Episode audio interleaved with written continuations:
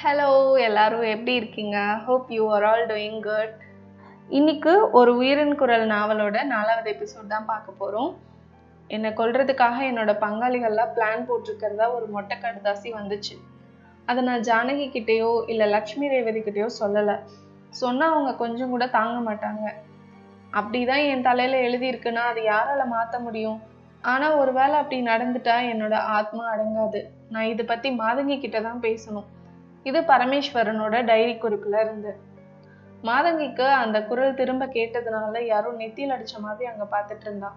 அந்த சுடுகாடு முழுசாவே காரிருள் சூழ்ந்திருந்தது. என்ன மாதங்கி நட அப்படின்னு ஸ்ரீதரன் அவன் மேல டார்ச் அடிக்கிறான்.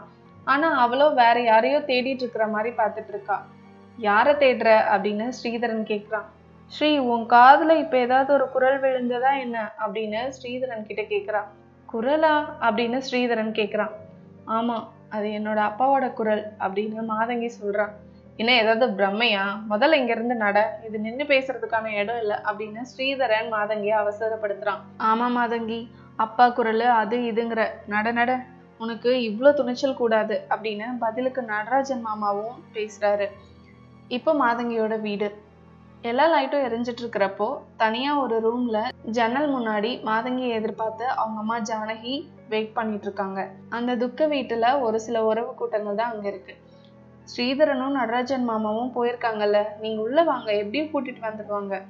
ஆனா அவ வந்த பின்னாடி அப்படியே உள்ள சேர்த்துறாதீங்க. தலைமுடியில நாளை புடுங்கி பொசுக்கிட்டு கறி துண்டை கையில கொடுத்து தலையை சுத்தி போட சொல்லிட்டு காலை கழுவிட்டு உள்ள வர சொல்லுங்க அப்படின்னு அங்க உட்காந்துருந்த ரொம்ப வயசான ஒரு பாட்டி சொல்றாங்க. ஹாலில் பரமேஸ்வரனோட படத்துக்கு மாலை போட்டிருந்தாங்க. இதுக்கு நடுவில் ஸ்ரீதரனோட குரல் கேட்குது. வந்துட்டா வந்துட்டா அப்படின்னு மாதங்கியோட அக்கா ரெண்டு பேரும் வெளியே ஓடி வராங்க.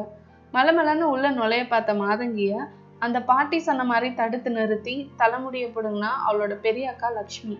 சின்ன அக்கா ரேவதி அவ கையில கறித்துண்டு ஒன்று கொடுக்குறா. எதுக்குடி இதெல்லாம்? அப்படின்னு மாதங்கி கேட்குறா. முதல்ல தலையை சுத்தி போடு. இந்த தண்ணி காலையும் கழுவு.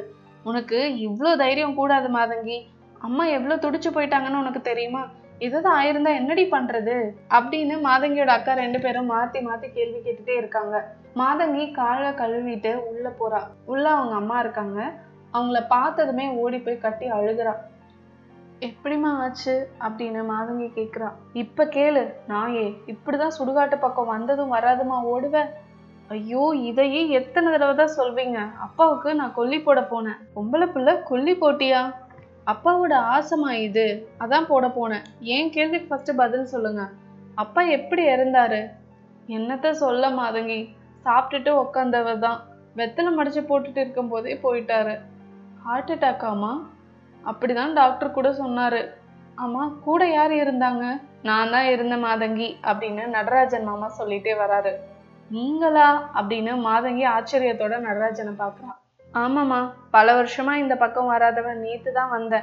நான் வந்த நேரம் எல்லாம் சமாதானமாகி நல்ல விதமா முடியும்னு நினைச்சேன். ஆனா பரமேஸ்வரன் இப்படி நம்மளெல்லாம் விட்டு போவான்னு நான் கொஞ்சம் கூட எதிர்பார்க்கல.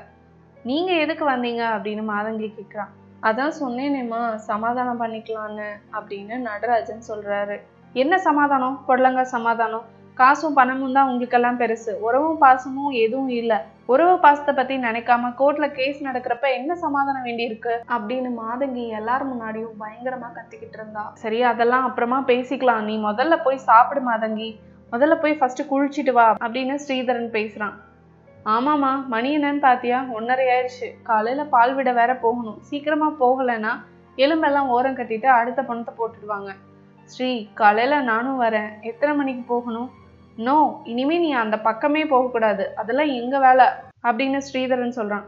இல்ல ஸ்ரீ என்னோட அப்பாவை பொறுத்த வரைக்கும் நான் தான் அவருக்கு பையன். நான் தான் அவருக்கு பால் தெளிப்பேன். உங்களுக்குலாம் அது தெரியாது. வேணும்னா அவர் எனக்கு எழுதின லெட்டர்ஸ் எல்லாம் பார்த்து படிச்சிங்கன்னா நீங்க புரிஞ்சுப்பீங்க. ஐயோ மாதங்கி சுடுகாட்டு விஷயம் ஒன்றும் சாதாரண விஷயம் இல்லை. பொண்ணுங்கெல்லாம் அங்கே பொணமாக தான் போகணும். போடா பொண்ணுங்கெல்லாம் சந்திரனுக்கே போயிட்டு வந்தாச்சு. இதில் வெட்டி சாஸ்திர கதையெல்லாம் நீ பேசுகிற அவில்கம் ஐ வெல்கம் அப்படின்னு மாதங்கி சொல்கிறான் அந்த நைட்ல மாதங்கி அவ்வளோ தீவிரமா பேசினதை பார்த்த எல்லாரும் திகைச்சிட்டாங்க. குளிச்சு முடிச்சுட்டு ஒரு டம்ளர் பாலை மட்டும் குடிச்சிட்டு அவளோட அப்பா போட்டோ பக்கத்துலேயே உட்கார்றா மாதங்கி. மாதங்கி வா வந்து படு காலையில பாத்துக்கலாம் அப்படின்னு அவளோட மூத்த அக்கா கூப்பிடுறாங்க. இல்லைக்கா அப்பா நம்மளை ஏமாத்திட்டு போனது நினைச்சா என்னால முடியலக்கா அப்படின்னு வெடிச்சு அழுகுறா மாதங்கி. ப்ளீஸ் வா வாண்ணா அப்படின்னு திரும்பவும் லக்ஷ்மி அவ கையை பிடிச்சி இழுத்துட்டு போய் தனக்கு பக்கத்திலேயே ஒரு தலகாணிய போட்டு அவளை படுக்க சொல்றான். ஆனா மாதங்கிக்கோ தூக்கமே வரல.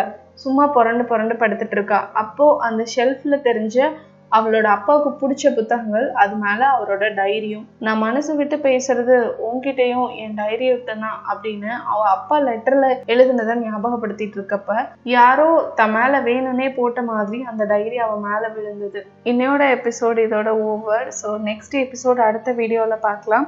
Until then, signing off Kartika Namni Krishnan. Tata, take care, bye bye.